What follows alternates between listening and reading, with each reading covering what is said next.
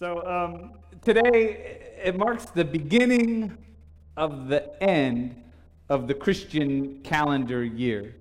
So counting today, we have I think it's three Sundays left before Advent, and Advent starts the, the new year in the life of Christ. But before we celebrate Christ's birth, we at the end of our Christian year, we celebrate his enthronement in heaven as the King of kings. And so, over the next three weeks, we're going to turn our eyes toward Christ, our King. But first, I, I want to talk about something um, decidedly earthly, and that's our new Facebook page. If you didn't know, a week and a half ago, uh, the mindless Facebook robots flagged us as impersonating a business or individual. We were un we were unpublished. I didn't know that was a thing. But we were unpublished, erased from Facebook for being an imposter. And I know, I know we exist, like we are here right now, and, and I don't understand it. I tried to understand it, but I got a big headache. So I, a few of them the, over the last couple weeks. So now we have a new Facebook page, and I hope you like it. Like, really? No, no, no, no, no, no. Like, go on and, and hit like on the, I hope you like it on, on Facebook. Um, but in the grand eternal scheme of things, like Facebook calling us an imposter is not that important at all. But it did send me into a bit of like an existential crisis over the last week. Like being accused of, of impersonating a business got me to thinking like, oh no, what, what if we are? What if we are acting more like a business and less like a church? What if God is using Facebook to call us out? Like Facebook is the prophet of the new age. Like you've got your book of Ezekiel and your book of Micah, your book of Amos, and now you got your book of Face that's calling us out. So Shauna just closed out a series on, uh, on how Christians are called to be different from, from the rest of the world. But by impersonating a business, I wonder if that doesn't bring us closer to the kingdom of man and farther from the kingdom of God. So, in a way, I started to experience what social psychologists call imposter syndrome, or more accurately, the imposter phenomena. Are we impersonating a business? Are we just fooling ourselves into thinking that we are legitimate? Uh, uh, uh, does Facebook know something that, that we don't? Have we been found out? The imposter phenomenon refers to situations where we are unable to accept an achievement or a positive label because of an insidious form of self doubt. We attribute our positions or our accomplishments to dumb luck rather than to skill or anything innately worthy in ourselves. A deep fear and anxiety lie underneath all this that one day we'll be found out, we'll be unmasked as, as a fraud, that one day our accomplishments might be unpublished, erased as one big hoax. Have you all ever found yourselves in a room full of people that, in, in your mind at least, everybody else in that room was way more qualified to be there than you were? Like, as you look around, you think, why, why am I here? There's got to be some mistake. Who let me in? And how long will it be until they figure out that I am an accident? I do not belong here. I remember this was back in fourth grade. I still remember this. In fourth grade, I was taken out of my elementary school. This is Longfellow Elementary School in Logansport, Indiana. I was taken out of my elementary school and I was sent to a new one to be part of our school district's like gifted program. There were, I think, 20 of us from the four different schools. And they would, back in the day, they pulled you out of the different schools and just put you all in, in, in one class. And I was the only one from my school we, we lived kind of in the more economically depressed neighborhood in town. So actually, this school, it eventually became the juvenile detention center. And, and we, it's true, but we used to like to say that they, they just kept the same kids. They just changed the name to be more appropriate to the student body. Uh, and I still remember sitting with those classmates for the next two years in fourth and fifth grade, constantly thinking, like, I don't belong here. I mean, I knew it was because of grades and testing. That what they said, but I couldn't help but think that I was there because of some sort of accident, or or maybe they felt like they needed one token kid from the detention center. Like we, well, I just picked one juvie out of a hat. They're all the same, right? And we'll bring them here. I had no business being there, and one of these days, right, I'm gonna get found out. They're all going to know that I'm an imposter. And then every bad grade I got or every assignment I messed up, I was like, see, right? I am an imposter, and they're going to know. And it's only a matter of time before I'm just exposed in front of everybody. Anybody ever found yourself there in a job, in school, sports, or at church? It's actually a fairly common phenomenon in the, in the kingdom of, of man, a kingdom that emphasizes perfection and performance and perpetual achievement. Thankfully enough, though, today's scripture from the book of Hebrews points out that this phenomenon need not exist as far as the kingdom of heaven is concerned. So this is Hebrews chapter 9, verses 24 through 28. For Christ did not enter a sanctuary made by human hands, a mere copy of the true one. But he entered into heaven itself, now to appear in the presence of God on our behalf. Nor was it to offer himself again and again as the high priest enters the holy place year after year with blood that is not his own. For then he would have had to suffer again and again Christ since the foundation of the world. But as it is, he has appeared once and for all at the end of the age to remove sin by the sacrifice of himself. And just as it is appointed for mortals to die once and after that the judgment, so Christ, having been offered once to bear the sins of many, will appear a second time, not to deal with sin, but to save those who are eagerly waiting for him. This is the word of God for the people of God. Thanks be to God. Let's pray. Lord, open our hearts and our minds by the power of your Holy Spirit, that as the scriptures have been read today, your word is proclaimed, that we may hear with joy what you have to say to us. It's in your name we pray. Amen. Now, in case you didn't know, that the, the book of Hebrews is a curious book in the New Testament. It's, it hangs out toward the back between Paul's letters and the letters of James and Peter and Jude and John. Only Hebrews isn't a letter, it's more of a sermon, an exhortation. We're not sure who wrote the sermon, but we're fairly certain that it was written to early Jewish Christians around 65 AD, so hence the name Hebrews.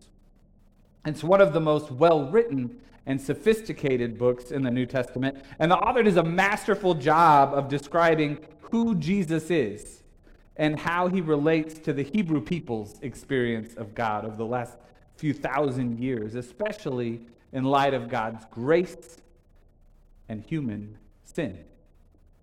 Christ, the writer says, is our high priest, our eternal high priest, bringing about the end of the temple system of sin management. And that's what you call holy timing, by the way, because just a few short years after the book of Hebrews was written, the temple was destroyed. There was no more temple to manage our sin. Right before today's reading, the author of Hebrews has been discussing the system of sacrifices that the Jews were called to make by the Torah. Especially, we read about the high priest, his sacrifice of atonement in the Holy of Holies on the day of Yom Kippur the Day of Atonement. On this day, and only this day, the high priest, and only the high priest, would enter the innermost room of the temple or of the tabernacle before that, the Holy of Holies. It's a room that contained the Ark of the Covenant, and, and Aaron's staff, the holiest of holy places on earth, the dwelling place of God on earth. And so a sacrifice would have to be made, a sacrifice of blood, and it would be sprinkled about the room to purify the room because the priest could not be in the presence of God because of humanity's sin. So you have to make the sacrifice of blood, purifying it against the sins of humanity, allowing the priest to enter into God's presence. And the high priest would seek atonement for the sins of the year for all the Jewish people. And this would happen each year because, well, we're human and we like to accumulate sins. It's what we do, and we do it very well. we keep getting things wrong, we keep falling short of the glory of God. We're not worthy. We don't belong in the holiest of holies. We don't belong in the Lord's presence. That's for people who are perfect. That's for people who perform at the highest level, who perpetually achieve great and godly things. But us, we're just imposters. But then came Jesus, Hebrews tells us. And Christ did not enter a sanctuary made by human hands, a mere copy of the true one, an impostor. But Christ entered into heaven itself now to appear in the presence of God on our behalf. Christ entered the holy temple we read about in Revelation when the cherubim encircling God, the cherubim even cover their eyes because they should not see the full glory of God. They hide their faces lest they be consumed. But Christ, our high priest, stands fully in the presence of God. And unlike the high priests of old, who had to sacrifice a blood offering year after year in order to enter the Holy of Holies, Christ, Christ only needed one sacrifice, once for all. And that was his life. Only Christ didn't need to die in order to purify heaven. His blood instead prepares heaven for all of us, takes away all of our sin that we might enter in. The blood of Christ flings open the doors of heaven and earth, so that we might all dwell in the presence of God in the holiest of holies. One sacrifice, one time. Hebrews says it's best when he, when, when, it, when he writes, But as it is, Christ has appeared once for all at the end of the age to remove sin by the sacrifice of himself. Can you say that with me? But as it is, he has appeared once for all at the end of the age to remove sin by the sacrifice of himself. One more time. But as it is, he has appeared once for all at the end of the age to remove sin by the sacrifice of himself. So sin has been what? Removed by Christ's sacrifice we come here every Sunday to remember Christ's sacrifice. So, so here's the question I found myself asking this week Why do we continue to crush one another and ourselves with the weight of our sin? Why can't we let go of the things we've done when Christ already has? Christ already, once and for all. He doesn't have to keep going in there every time you do something wrong, every time you steal the cookie from the cookie jar. Christ doesn't have to go back in and atone for you. Once and for all. His blood has always already prepared a way for us. So then, why would we sometimes feel like we don't belong? Because I don't know about you, I hope I'm not the only one or at least I hope I'm not the only one in, in, in this room here, but I, am, am I the only one that has ever felt like a Christian imposter? Like, I, have got Christian imposter syndrome. Like, I look around and, and, and in this room and, and think to myself, well, who let me in with this group?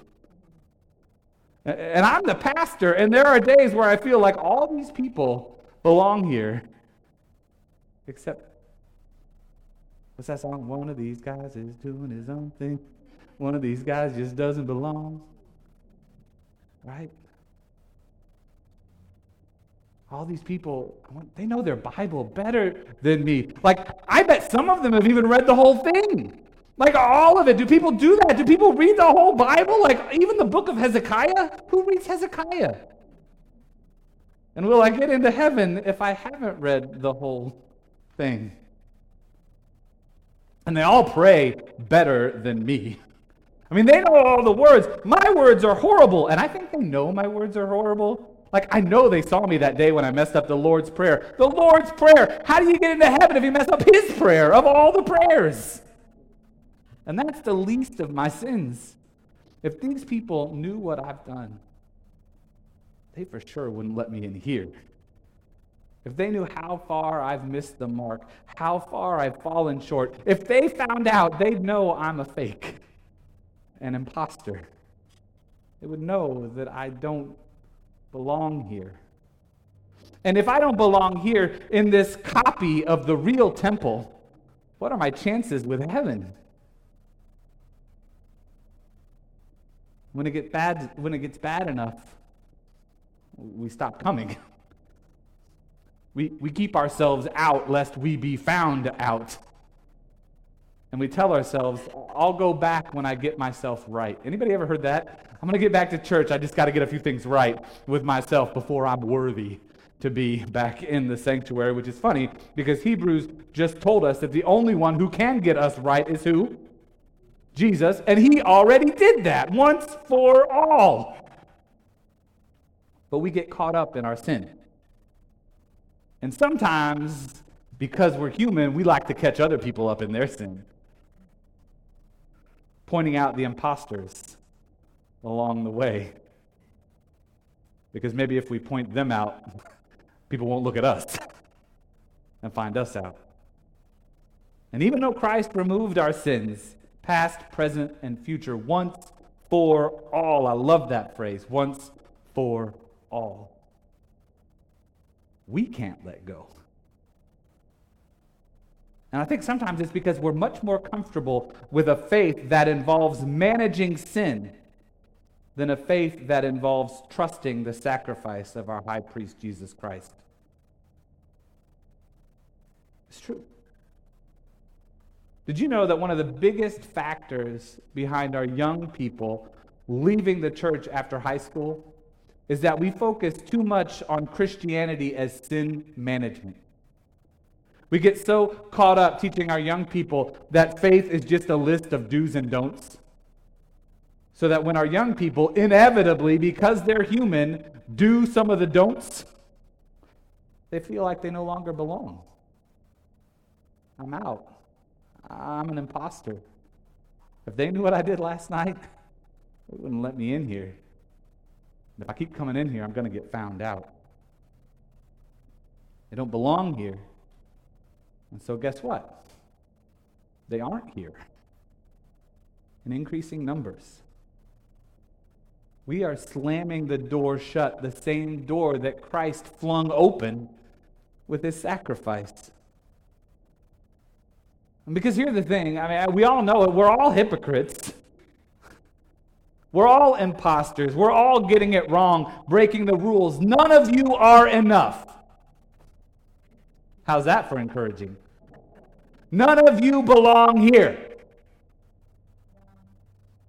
Right. Because Christ. Because Christ, our high priest and our sacrifice both, gave himself once for all so that despite any unworthiness we might have, despite any failures we might have experienced, despite our less than perfect days, we might enter into the very presence of God. That we might belong, that we are more than the sum of our failures, that you might know once and for all that you are not an impostor. Thank you, Mary. That you are the real deal. That you are the child of the one true King whether you like it or not, whether you feel like it or not. You are.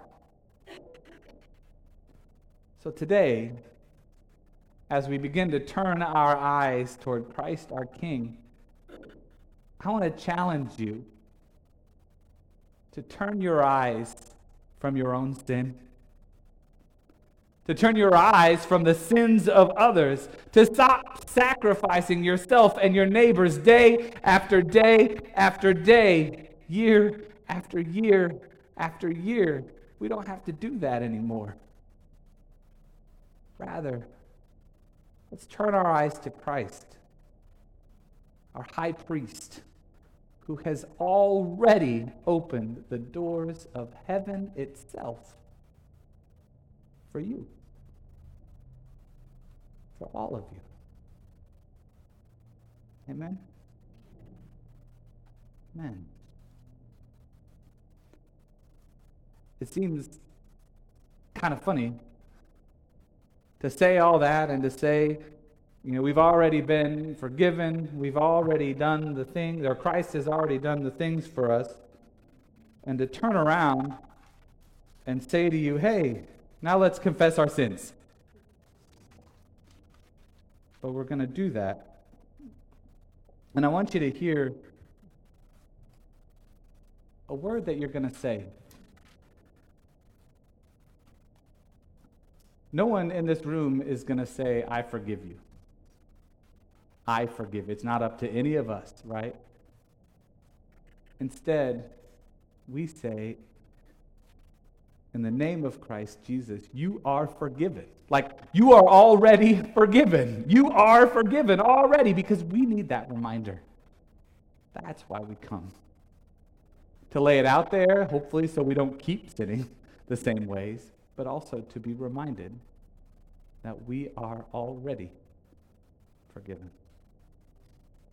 Christ our Lord invites to his table all who love him, who earnestly repent of their sin and seek to live in peace with one another. Therefore, let us confess our sin before God and one another. Do you say these words with me? Merciful God, we confess that we have not loved you with our whole heart. We have failed to be an obedient church. We have not done your will we have broken your law. We have rebelled against your love. We have not loved our neighbors. And we have not heard the cry of the needy. Forgive us, we pray. Free us for joyful obedience through Christ Jesus our Lord. Amen. And in the name of Jesus Christ, you are forgiven.